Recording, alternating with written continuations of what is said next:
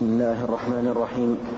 الحمد لله رب العالمين وصلى الله وسلم على نبينا محمد وعلى آله وصحبه أجمعين. قال الإمام مسلم رحمه الله تعالى وحدثني محمد بن حاتم بن ميمون قال حدثنا يحيى بن سعيد عن ابن جريج حاء وحدثنا محمد بن رافع.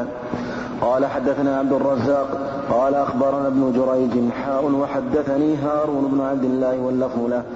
قال حدثنا حجاج بن محمد قال قال ابن جريج أخبرني أبو الزبير أنه سمع جابر بن عبد الله رضي الله عنهما يقول طلقت خالتي فأرادت أن تجد نخلها فزجرها رجل أن تخرج فأتت النبي صلى الله عليه وسلم فقال بلى فجدي نخلك فإنك عسى أن تصدقي أو تفعلي معروفا. وحدثني أبو الطاهر وحرملة بن يحيى وتقاربا في اللفظ. قال حرملة حدثنا. وقال أبو الطاهر أخبرنا ابن وهب.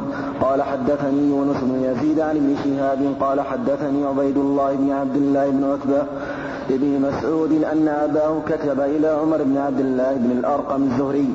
يأمره أن يدخل على سبيعة بنت الحارث الأسلمية رضي الله عنها فيسألها عن حديثها وعما قال لها رسول الله صلى الله عليه وسلم حين استفتت. فكتب عمر بن عبد الله إلى عبد الله بن عتبة يخبره أن سبيعة رضي الله عنها أخبرته أنها كانت تحت سعد بن خولة رضي الله عنه وهو في بني عامر بن لؤي وكان ممن شهد بدرا فتوفي عنها في حجة الوداع وهي حامل فلم تنسب أن وضعت حملها بعد وفاته. فلما تعلت من نفاسها تجملت للخطاب فدخل عليها أبو السنابي بن, عك بن عكك. بعكك بن بعكك الله عنه. فدخل, فدخل عليها أبو السنابل بن بعكك رجل من بني عبد الدار فقال لها ما لي أراك متجملة لعلك ترجين النكاح؟ إنك والله ما أنت بناكح حتى تمر عليك أربعة أشهر وعشر. قالت سبيعة رضي الله عنها فلما قال لي ذلك جمعت علي ثيابي حين أمسيت فأتيت رسول الله صلى الله عليه وسلم فسألته عن ذلك فأفتاني بأني قد حللت حين وضعت حملي وأمرني بالتزوج عن بدالي. قال إن بدالي. عفى الله عنك. وأمرني بالتزوج إن, إن بدا لي قال ابن شهاب فلا أرى بأسا أن تتزوج حين وضعت وإن كانت في دمها غير أن لا يقربها زوجها حتى تطهر. ما يقربها. قال قال ابن شهاب عفى الله قال ابن شهاب فلا أرى بأسا أن تتزوج حين وضعت وإن كانت في دمها غير أن لا يقربها زوجها حتى. تطهر. غير أن لا يقربها. عفى الله عنك. غير أن لا يقربها زوجها حتى تطهر.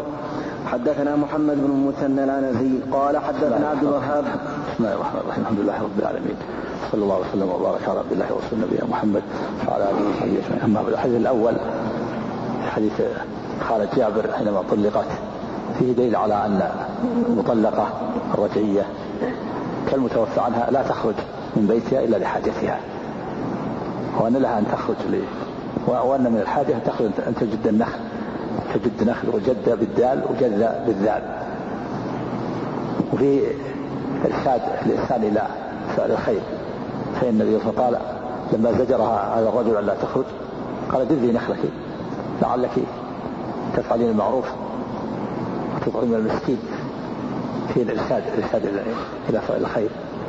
ودليل على أن بعض الناس في الزمن الأول قد يفتي عن اجتهاد ولهذا زجر هذا الرجل لما أردت أن تخرج لتجد نخلها زجرها فسألت النبي صلى الله عليه وسلم فقال لا بأس أن تخرجي جذي نخلك لعلك تفعلين معروفا تطعمين مسكينا.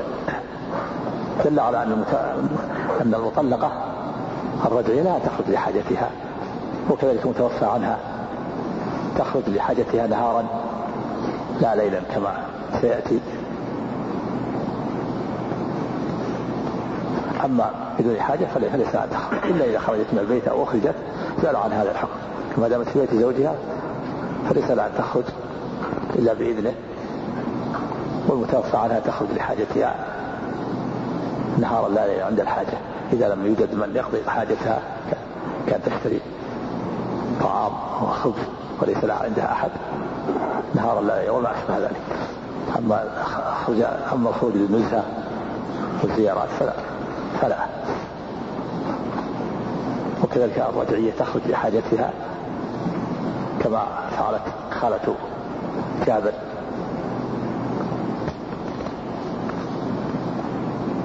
فإنها لما طلقت أذن لها النبي صلى أن تخرج تجد نخلها.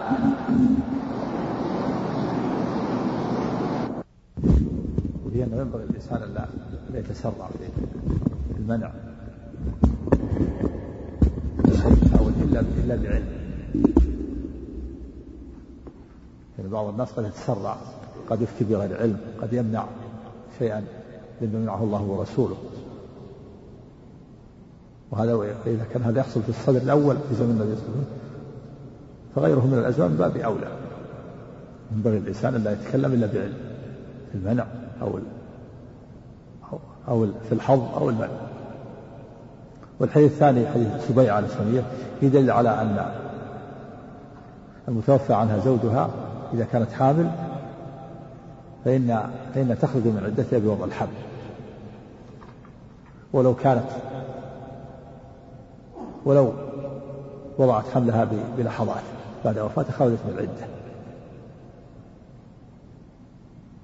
وتكون هذه الآية مخصصة لقول الله تعالى عمل بقوله تعالى وولاة الأحمال أجلهن أن يضعن حملهن. تكون مخصصة لقوله تعالى والذين يتوفون منكم ويذرون أزواجا يتربصن بأنفسهن أربعة أشهر وعشرة. فالمتوفى عنها تتربص أربعة أشهر وعشرة أيام. إلا إذا كانت حاملا فإن بوضع الحمل. طالت أو قصرت فإذا وضعت حملها بعد موته بلحظة خرجت من العدة. وإذا بقيت بعده تسعة أشهر تبقى حتى تضع حملها.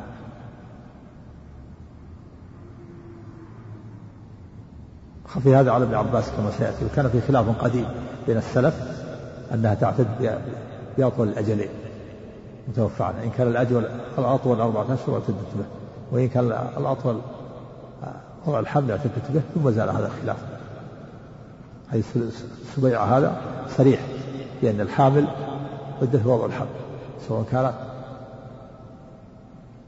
مطلقة بائن أو مطلقة رجعية.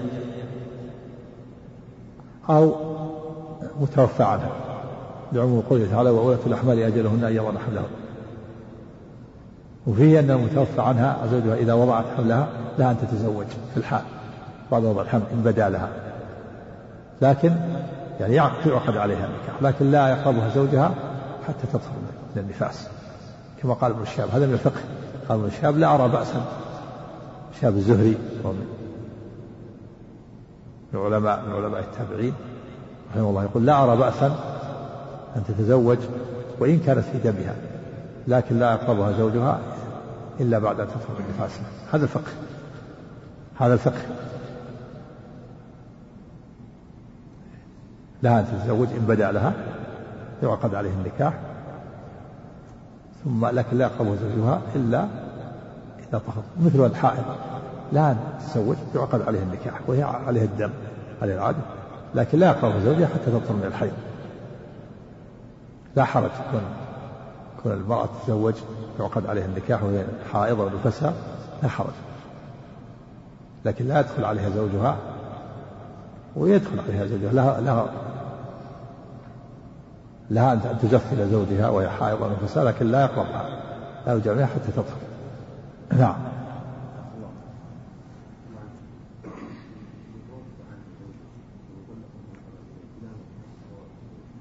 نعم وتأخذ الحاجة. إذا احتاجت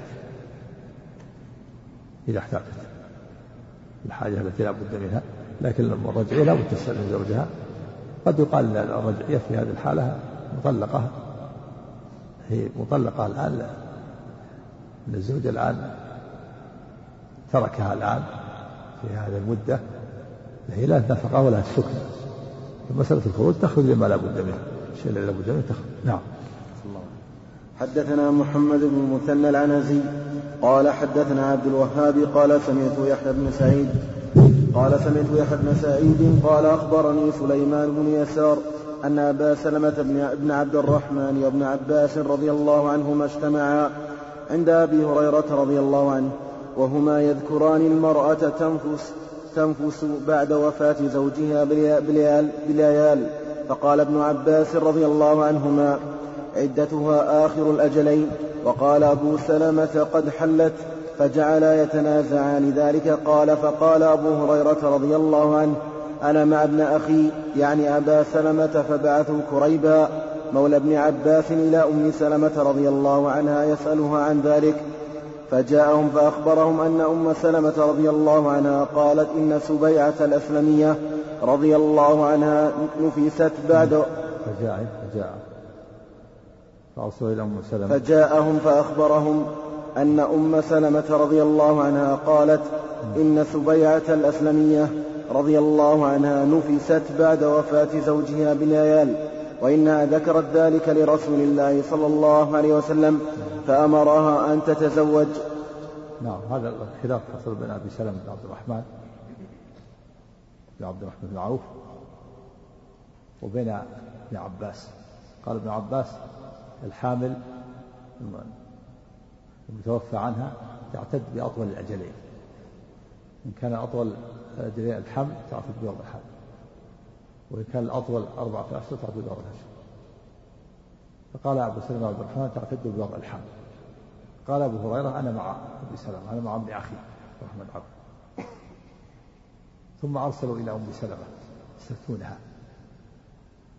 فأرسلت أم سلمة تخبرهم أن النبي صلى الله عليه وسلم أفتى سبيعة الأسلمية لما توفي عنها زوجها وهي حامل ووضعت له بليال أنها خرجت من العدة وأن لها أن تتزوج بليال. هكذا يكون الرد عند التنازع. لما تنازع وسلمة و وابن عباس رده إلى الله وإلى الرسول. فلما بينت لهم السنة أم سلمة. رجعوا إلى إلى السنة فكانت فاصلة في النزاع. قال الله تعالى فإن تنازعتم في شيء فردوه إلى الله والرسول إن كنتم تؤمنون بالله واليوم الآخر. ذلك خير وأحسن تقويلا إذا تنازع الناس في شيء يجب عليهم يردوا ما تنازعوا فيه إلى النصوص إلى كتاب الله وسنة رسوله. ولهذا لما تنازع أبو سلمة بن عباس رجعوا إلى السنة بينت لهم سلمة السنة.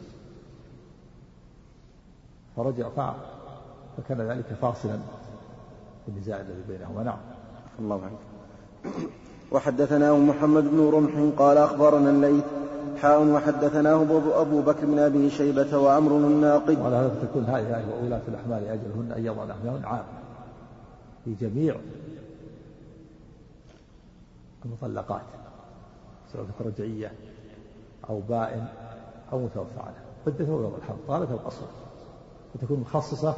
بقول الله تعالى والذين يتوفون منكم ويذرون أزواج يتربصن بأنفسهن أربعة أشهر المتوفى عنها عدتها أربعة أشهر وعشرة أيام إلا إذا كانت حاملا فإن عدتها بوضع الحمل قالت أو قصر. نعم.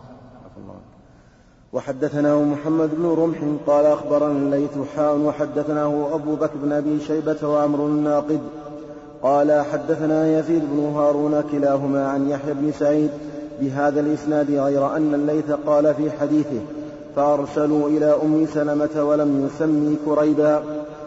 وحدثنا يحيى بن يحيى قال قرأت على مالك عن عبد الله بن أبي بكر عن حميد بن نافع عن زينب بنت أبي سلمة أنها أخبرته هذه الأحاديث الثلاثة. قال قالت زينب دخلت على أم حبيبة رضي الله عنها زوج النبي صلى الله عليه وسلم حين توفي أبوها أبو سفيان فدعت أم حبيبة رضي الله عنها بطيب فيه صفرة خلوق أو غيره فدهنت منه جارية ثم مست بعارضيها ثم قالت والله ما لي بالطيب من حاجة غير أني سمعت رسول الله صلى الله عليه وسلم يقول على المنبر لا يحل لامرأة تؤمن بالله واليوم الآخر تحد على ميت فوق ثلاث إلا على زوج أربعة أشهر وعشرا. قالت زينب ثم دخلت على زينب بنت جحش رضي الله عنها حين توفي أخوها فدعت بطيب فمست منه ثم قالت والله ما لي بالطيب من حاجة غير أني سمعت رسول الله صلى الله عليه وسلم يقول على المنبر لا يحل لامرأة تؤمن بالله واليوم الآخر تحد على ميت فوق ثلاث إلا على زوج أربعة أشهر وعشرا. قالت زينب سمعت أمي أم, أم سلمة رضي الله عنها تقول جاءت امرأة إلى رسول الله صلى الله عليه وسلم فقالت يا رسول الله إن ابنتي توفي عنها زوجها وقد اشتكت عينها أفنك أفنكحلها؟ فقال رسول الله صلى الله عليه وسلم لا مرتين أو ثلاثا كل ذلك يقول لا. ثم قال إنما هي أربعة أشهر وعشرا وقد كانت إحداكن في الجاهلية ترمي بالبعرة على رأس الحول. قال حميد قلت لزينب وما ترمي بالبعرة على رأس الحول؟ فقالت زينب كانت المرأة إذا توفي عنها زوجها دخلت دخلت حفشا يعني في الجاهلية. كانت المرأة يعني في الجاهلية نعم. دخلت حفشا ولبست شر ثيابها ولم تمس طيبا ولا شيئا.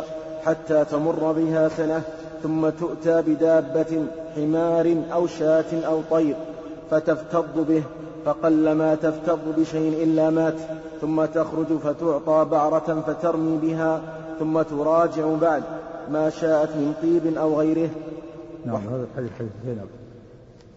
بنت أبي سلمة حدث عنها حمد بن نافع ثلاثة أحاديث الحديث الأول حديث أم حبيبة بنت أبي سفيان زوج النبي صلى الله عليه وسلم لما توفي زوجها لما توفي أبوها أبو سفيان ومضت عليها ثلاثة أيام أتت بطيب ودهنت الجارية ثم مست بعرضيها وقالت والله ما لي بطيب من حاجة لولا أني سمعت رسول الله صلى الله عليه وسلم يقول لا يحل امرأة تؤمن بالله واليوم الآخر أن تحد على ميت فوق ثلاث إلا على زوج أربعة أشهر وعشرة يعني أرادت أن تزيل الحداد. تزيل الحداد؟ ولا لا تريد الطيب لا والحادة لا لا تستعمل الطيب. فأردها أن أن تعلم الناس أنها ليست أنها ليست حادة على أبيها إنما هذا فعلت في اليوم الثالث لأن ثلاثة أيام جائزة.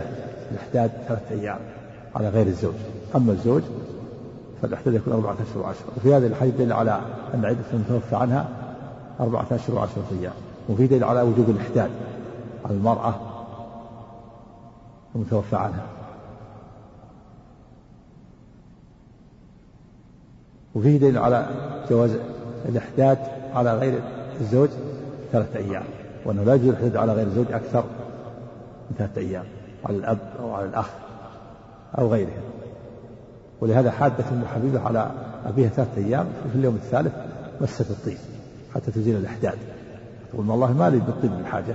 إلا أني أريد أن أزيل الإحداد أعلمكم أني لست حاجة والحديث الثاني حديث حمد بن نافع حدث عن زينب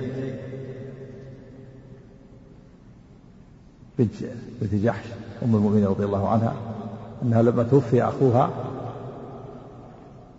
حادت عليه ثلاثة أيام ثم مست الطيب. وقالت والله ما لي بالطيب من حاجة إلا أني أريد زمن الإحداث. يعني علمكم أني لست حادث.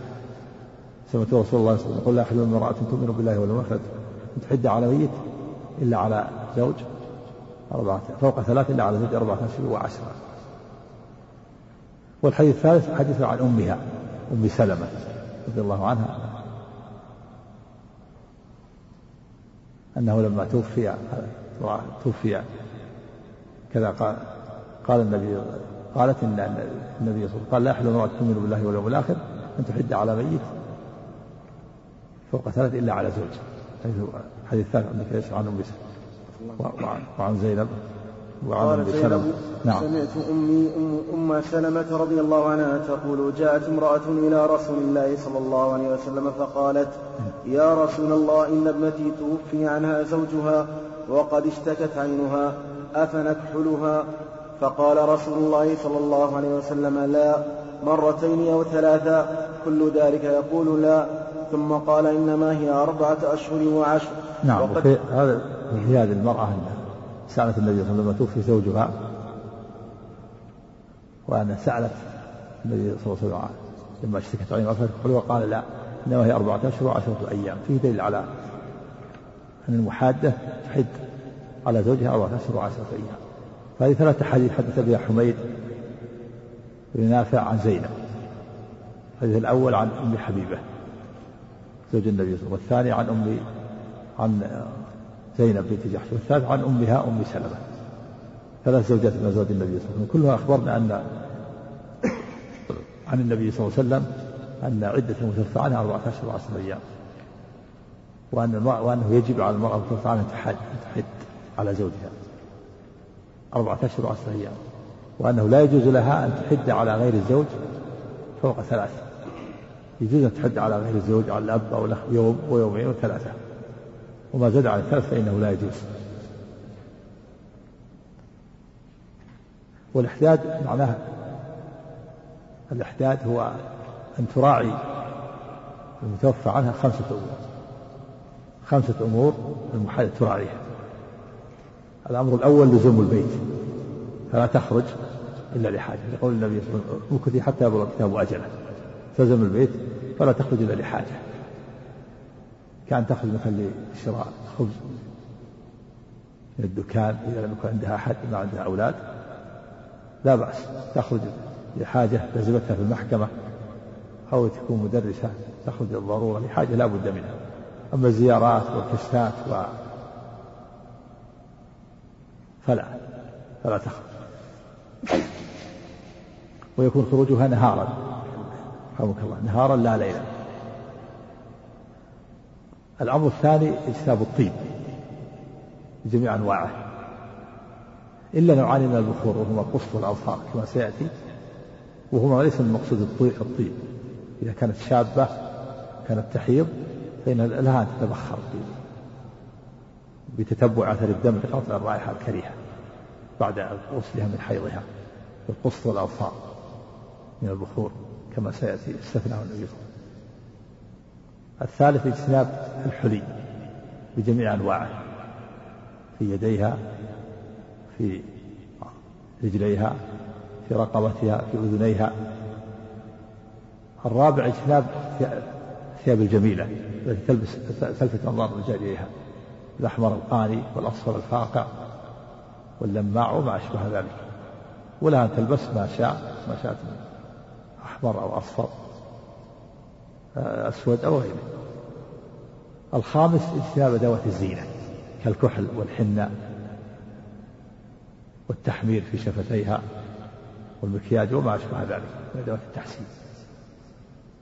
وفيه أن أن هذه المرأة سألت النبي صلى الله عليه وسلم قالت يا رسول الله إن إنها اشتكت. عينها أفنكحلها قال لا. جاء في الحديث الآخر أن لها أن تتداوى في عينها ليلا وتغسله نهارا. فإذا اضطرت إلى إلى إلى العلاج علاج عينها في شيء من الكحل فإنها تكفر بشيء ليس فيه طيب وتغسله في الليل وتغسله نهارا. باب العلاج. وفي هذا الحديث أن النبي صلى الله عليه وسلم قال لا إنما هي أربعة أشهر وعشرة أيام. وقد كانت إحداكن في الجاهلية تجد سنة يعني النبي يقول المدة ليست طويلة أربعة أشهر وعشرة أيام تصبر. وقد كانت في الجاهلية تعتد المرأة سنة. فجاء الإسلام بالتخفيف عنها وأسقط عنها ثلثي العدة. كانت في الجاهلية تعتد سنة فجعلها الإسلام أربعة أشهر وعشرة أيام سقط عنها الثلثين. وبين النبي صلى الله عليه وسلم ما كان عليه أهل الجاهلية من الآثار والأغلال. قال وقد كانت إحداكن يعني في الجاهلية تجلس سنة. إذا توفي عنها زوجها دخلت حفشا. يعني غرفة ضيقة مظلمة. منعزلة عن الناس. ولبست شر ثيابها. ولا تمس ماء. ويمضي عليها مدة وهي بهذه الحالة. لا تغير ثيابها ولا تمس الماء وهي منعزلة عن الناس. حتى يمضي عليها سنة هذه من الآثار والأغلال. منعزلة منغلقة عن الناس ولا تسمح بأي أحد يدخل عليها ولا ماء ولا ولا تستعمل ماء ولا شيء. حتى تجتمع الأوساخ وتتراكم عليها والروائح. فإذا مضت عليها سنة فإنها تؤتى بدابة إما حمار وإما كلب وإما طير فتفتض به يعني تمسح به قبلها وجسدها كسرا للعدة لتكسر العدة ثم تؤتى بالبعرة فترمي بها علامة على أنها خرجت من العدة. وقلما تفتض بشيء لا بأس من شدة نتنها وخبث رائحتها. قل إذا افتضت بحمار مات أو كلب مات أو طير مات تمسح به بسبب آه، شدة النتن وخبث الرائحة من طول مدة سنة كاملة. سنة كاملة ما غيرت ثيابها ولا مست ماء.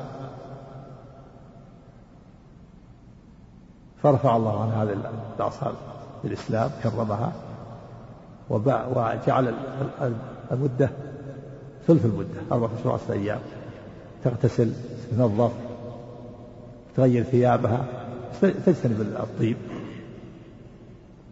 تجتنب الثياب الجميلة التي تظهر الرجال إليها ولها أن تكلم أشهد في الهاتف من غير خضوع بالقول تسلم على من شاءت مع التحجب. تخرج إلى السطح تخرج إلى الحوش. تكون في القمر ويقول بعض العامة ما تخرج إلى الحديقة ولا تخرج إلى السطح ولا تنظر إلى القمر. كل هذا من خرافة العوام. إنما محادة راعي هذه الأمور الخمسة لزوم البيت اجتناب الطيب بجميع أنواعه اجتناب الحلي اجتناب الثياب الجميلة اجتناب أدوات التحسين كالحنة والكحل والمكياج وتحميل الشفتين وما أشبه ذلك. نعم سم سم. الله عنك الساعة من الزينة. نعم. الساعة إذا كان فيها جمال لا. ساعة حدية لا بأس. ما يكون فيها تلبيع ولا نعم.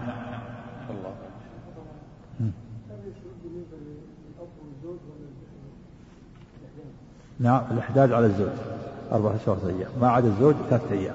أكثر من ثلاثة لا يجوز. ها؟ إذا أحبت مو بلازم الزوج. الإحداد واجب. وفي دليل على وجوب الإحداد على المرأة. أصل الإحداد المنع في دليل على وجوب الإحداد على المرأة. توفى عن زوجها. أما الإحداد على غير الزوج ما هو واجب إن أحبت ثلاثة أيام أيضا. إن أحبت لأنها قد يكون في نفس يكون صدمة صدمة المصيبة يحصل في نفسها شيء فتتأثر فأباح الإسلام لها أن أن تحاد يوم ويومين وثلاثة. من باب يعني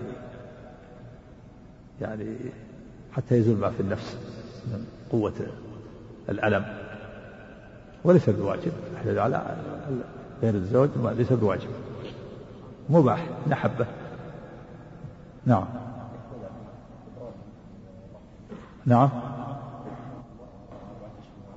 إيه؟ إبراء الرحم والتعبد ومراعاة الحق الزوج. الجميع. مراعاة لحق الزوج وبراءة للرحم. قيل إن أربعة أشهر يخلق بها الولد وعشرة أيام يظهر حتى يظهر الحمل ومراعاة لحق الزوج في, الأمرين والتعبد. نعم خلاص انتهت الردة إن صار ردها الآن انتهى لأن هذا مستثنى الحامل بوضع الحمل لأنها برئ الرحم وانتهى صار الأمور الأخرى تبع. نعم. نعم. لا لا لا تسافر لا تسافر حتى تخرج من العدة. نعم. ولو ولو كان ما أمة تأتي إليها. وجيرانها يأتون إليها. ولا ما لا تخرج. هي ولا الكشتات نعم. نعم. نعم. لا. الصابون العادي ما لكن الصابون الممسك هذا ليس ما فيه إلا مسك. شيء يسير. لكن إذا اجتنبته يكون أحسن. نعم. مثل محرم الآن الصابون الممسك هذا ليس ليس في مسك الحقيقة. له رائحة طيبة. المسك معروف أنواع المسك لكن باب الاحتياط نعم. وحدثنا محمد بن المثنى قال حدثني محمد بن جعفر قال حدثنا شعبة عن حميد بن نافع قال سمعت زينب بنت أم سلمة قالت توفي حميم حميم لأم حبيبة فدعت بسفرة فمسحته بذراعيها. حميم يعني قريب نعم. وقالت إنما أصنع هذا لأني سمعت رسول الله صلى الله عليه وسلم يقول لا يحل لامرأة تؤمن بالله واليوم الآخر أن, أن تحد فوق ثلاث إلا على زوج أربعة أشهر وعشرا يعني إنما فعلت هذا لإزالة الإحداث مسة الطيب. والحادة ممنوعة من الطيب. في دليل على أن الحادة تمنع من الطيب. ولهذا أم حبيبة مست الطيب حتى تزيل الإحداث وزينب كذلك أم المؤمنين مست الطيب حتى تزيل الأحداث وهكذا. مست قالت ما لي بالطيب الحاجة أنا ما أريد الطيب لكن ليعلمكم وأني لست حادة وأني لست ممتنعة مما تمتنع منه المتوفى عنها زوجها. نعم. وحدثته زينب عن أمها وعن زينب زوج النبي صلى الله عليه وسلم أو عن امرأة من بعض أزواج النبي صلى الله عليه وسلم. وحدثنا محمد بن المثنى قال حدثنا محمد بن جعفر قال حدثنا شعبة عن حميد بن نافع قال سمعت زينب بنت أم سلمة تحدث عن أمها أن امرأة توفي زوجها فخافوا على عينها فأتوا النبي صلى الله عليه وسلم فاستأذنوه في الكحل. فقال رسول الله صلى الله عليه وسلم قد كانت إحداكن تكون في شر بيتها في أحلاسها أو في شر أحلاسها في بيتها حولا فإذا مر كلب رمت ببعرة فخرجت أفلا أربعة أشهر وعشرا. يعني أفلا تمكث أربعة أشهر وعشرا. إذا كانت في الجاهلية تمكث هذه المدة الطويلة مع هذه هذه الأشياء التي تعملها. أفلا تمكث أربعة أشهر وعشرة أيام؟ إيه، أرادت تكحل. تصبر. أربعة أشهر وعشرة أيام. كانت في الجاهلية تجد السنة أفلا تمكث أربعة أشهر وتمتنع يعني تمتنع عن الكحل وأدوات الزينة. نعم. جاء في الحديث الآخر أنها قالت أنها تضعه ليلا وتغسله نهارا. نعم. وحدثنا باب العلاج إذا اضطرت باب العلاج. نعم. نعم. وحدثنا عبيد الله بن معاذ قال حدثنا أبي قال حدثنا شعبة عن حميد بن نافع بالحديثين جميعا حديث أم سلمة في الكحل وحديث أم سلمة وأخرى من أزواج النبي صلى الله عليه وسلم غير أنه غير أنه لم تسمها زينب نحو حديث محمد بن جعفر. وحدثنا أبو بكر بن أبي شيبة وعمر الناقد قال حدثنا يزيد بن هارون قال أخبرنا يحيى بن سعيد عن حميد بن نافع أنه سمع زينب بنت أبي سلمة تحدث عن أم سلمة وأم حبيبة تذكران أن امرأة أتت رسول الله صلى الله عليه وسلم فذكرت له أن ابنة لها توفي عنها زوجها فاشتكت عينها فهي تريد أن أن أن تكحلها. أن تكحلها. أن تكحلها. فقال رسول الله صلى الله عليه وسلم قد كانت إحداكن ترمي بالبعرة عند رأس الحول وإنما هي أربعة أشهر وعشر. وحدثنا عمرو الناقد وابن أبي عمر واللفظ لعمرو قال حدثنا سفيان بن عيينة عن أيوب بن موسى عن حميد بن نافع عن زينب بنت أبي سلمة قالت لما أتى لما أتى أم حبيبة ترمي بالبعرة هذا يعني إذانا بأن خرجت من العدة تأخذ بعرة وترمي بها. قال يوجد عند بعض العوام في بعض القرى كان يوجد يمكن قد يوجد بعض الآن أنها تخ... إذا خرجت من العدة توفى عنها تخرج بشيء من الطعام. أول واحد أو أو شيء أو من الحلوى أو من الكيك أو ما أشبه ذلك. فإذا هو أول واحد يلاقيها في السوق تعطيه إياه هذا يفعل بعض بعض بعض بعض النساء تجد بعض القرى. هذا لا أصل له. كنا تخرج بطعام وبشيء تعطي أول واحد يلاقيها بعد خروجها من العدة. هذا من في شيء مما كان عليه الجاهلية وإن كان لا يشبه وضع البعرة لأن يعني كان كان الطعام هذا إذا بأن خرجت من العدة. تخرج بشيء أول واحد يلاقيها رجل أو امرأة أو طفل تعطيه. هذا لا أصل نعم. عن زينب بنت أبي سلمة قالت لما أتى أم حبيبة نعي أبي سفيان دعت في اليوم الثالث بصفرة فمسحت به ذراعيها وعارضيها وقالت كنت عن هذا غنية سمعت النبي صلى الله عليه وسلم يقول لا يحل لامرأة تؤمن بالله واليوم الآخر أن تحد فوق ثلاث إلا على زوج فإنها تحد عليه أربعة أشهر وعشرا. يعني تقول أنا لا أريد الطيب أنا غنية ما بحاجة للطيب لكن ليعلمكم أني لست حادة. لتعلموا أني لست ملتزمة بالحداد لأنها مات أبوها فلا تحد أكثر من أيام ونحن تؤمن بالله واليوم الآخر هذا فيه الوعيد الشديد على فيه الحث على الالتزام التزام المرأة بالحداد. وفيه الوعيد على من لم تلتزم بما شرع الله. نحن تؤمن بالله واليوم تذكر لها. نعم وأن الإيمان بالله واليوم الآخر يقتضي أن يفعل المسلم ما أوجب الله عليه ويترك ما حرم الله عليه ومن ذلك الحادة. فإيمانها بالله واليوم الآخر يقتضي أن أن تلتزم بالحداد في هذه المدة أربعة أشهر وعشرة أيام وأن تمتنع مما منعت منه. مثلا من الطيب مثلا من اللباس الجميل. تمتنع من أدوات التحسين.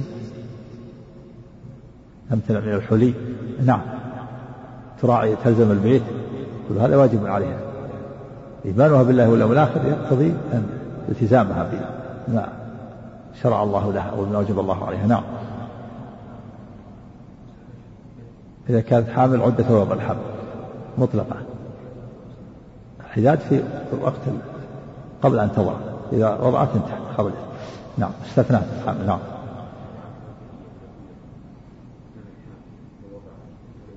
نعم وولاة الأحمال يجعلهن أن يضعن حملهن نعم. وحدثنا يحيى بن يحيى وقتيبة وابن رمح عن الليث بن سعد عن نافع أن صفية بنت أبي عبيد حدثته عن حفصة أو عن عائشة رضي الله عنهما أو عن كلتيهما أن رسول الله صلى الله عليه وسلم قال لا يحل لامرأة تؤمن بالله واليوم الآخر أو تؤمن بالله ورسوله أن تحد, أن تحد على ميت فوق ثلاثة أيام إلا على زوجها. وحدثناه شيبان بن فروخ قال حدثنا عبد العزيز يعني ابن مسلم قال حدثنا عبد الله بن دينار عن نافع بإسناد حديث الليث مثل روايته. وحدثناه أبو غسان المسمعي ومحمد بن المثنى قال حدثنا عبد الوهاب قال سمعت يحيى بن, يحيى بن سعيد يقول سمعت نافعا يحدث عن صفية بنت أبي عبيد أنها سمعت حفصة بنت, بنت عمر رضي الله عنها زوج النبي صلى الله عليه وسلم تحدث عن النبي صلى الله عليه وسلم بمثل حديث الليث وابن دينار وزاد فإنها تحد عليه أربعة أشهر وعشرا. وحدثنا أبو الربيع قال حدثنا حماد عن أيوب حاء وحدثنا ابن نمير قال حدثنا أبي قال حدثنا عبيد الله جميعا عن نافع عن صفية بنت أبي عبيد عن بعض أزواج النبي صلى الله عليه وسلم عن النبي صلى الله عليه وسلم بمعنى حديثهم. وحدثنا يحيى بن يحيى وأبو بكر بن أبي شيبة وعمر الناقد وزهير بن حرب واللفظ ليحيى قال يحيى أخبرنا وقال الآخرون حدثنا سفيان بن عيينة عن الزهري عن عروة عن عائشة رضي الله عنها عن النبي صلى الله عليه وسلم قال لا يحل لامرأة تؤمن بالله واليوم الآخر أن تحد على ميت فوق ثلاث إلا على زوجها. وحدثنا حسن بن الربيع قال حدثنا ابن إدريس عن هشام عن حفصة عن أم عطية رضي الله عنها أن رسول الله صلى الله عليه وسلم قال لا تحد امرأة على ميت فوق ثلاث إلا على زوج أربعة أشهر وعشرا ولا تلبس ثوبا مصبوغا إلا ثوب عصر ولا تكتحل ولا تمس طيبا إلا إذا طهرت نبذة من قسط أو أظفار. وحدثنا نعم في استثناء القسط والأظفار نوعان من البخور. إذا طهرت من الحيض كانت شابة لا أن تتبخر القسط والأظفار ليس المقصود الطيب. وإنما هو نوعان من البخور لقطع رائحة الرائحة الكريهة بتتبع أثر الدم. وهي أنها تمتنع من الكحل. ولا تلبس ثوب مصبوغا لما فيه من الجمال. إلا ثوب عصر وهي برود من اليمن. تأتي برود من اليمن معصوبة ثم تغسل ثم تغسل معصوبة. نعم. وحدثناه أبو بكر بن أبي شيبة قال حدثنا عبد الله بن نمير حاء وحدثنا عمرو الناقد قال حدثنا يزيد بن هارون كلاهما عن هشام بهذا الإسناد وقال عند أدنى طهرها لبدة من قسط أو من قسط وأظهار. وحدثني أبو الربيع الزهراني قال حدثنا حماد قال حدثنا أيوب عن حفصة عن أم عطية رضي الله عنها قالت كنا ننهى أن نحد على ميت فوق ثلاث إلا على زوج أربعة أشهر وعشرا ولا نكتحل ولا نتطيب ولا نلبس ثوبا مصبوغا. نعم لا نكتحل هذا دفع ولا نتطيب هذا الطيب ولا نلبس ثوبا مصبوغا هذا الثياب الجميلة. نعم. وقد رخص للمرأة في طهرها إذا اغتسلت إحدانا من محيضها في نبذة من قسط وأظفار. نعم نوعان من البخور ليس المقصود الطيب المراد بما قضى رائحة الكريهة. نعم. تبغى نعم. نعم. قيد نعم. كتاب اللعان. سم. سم.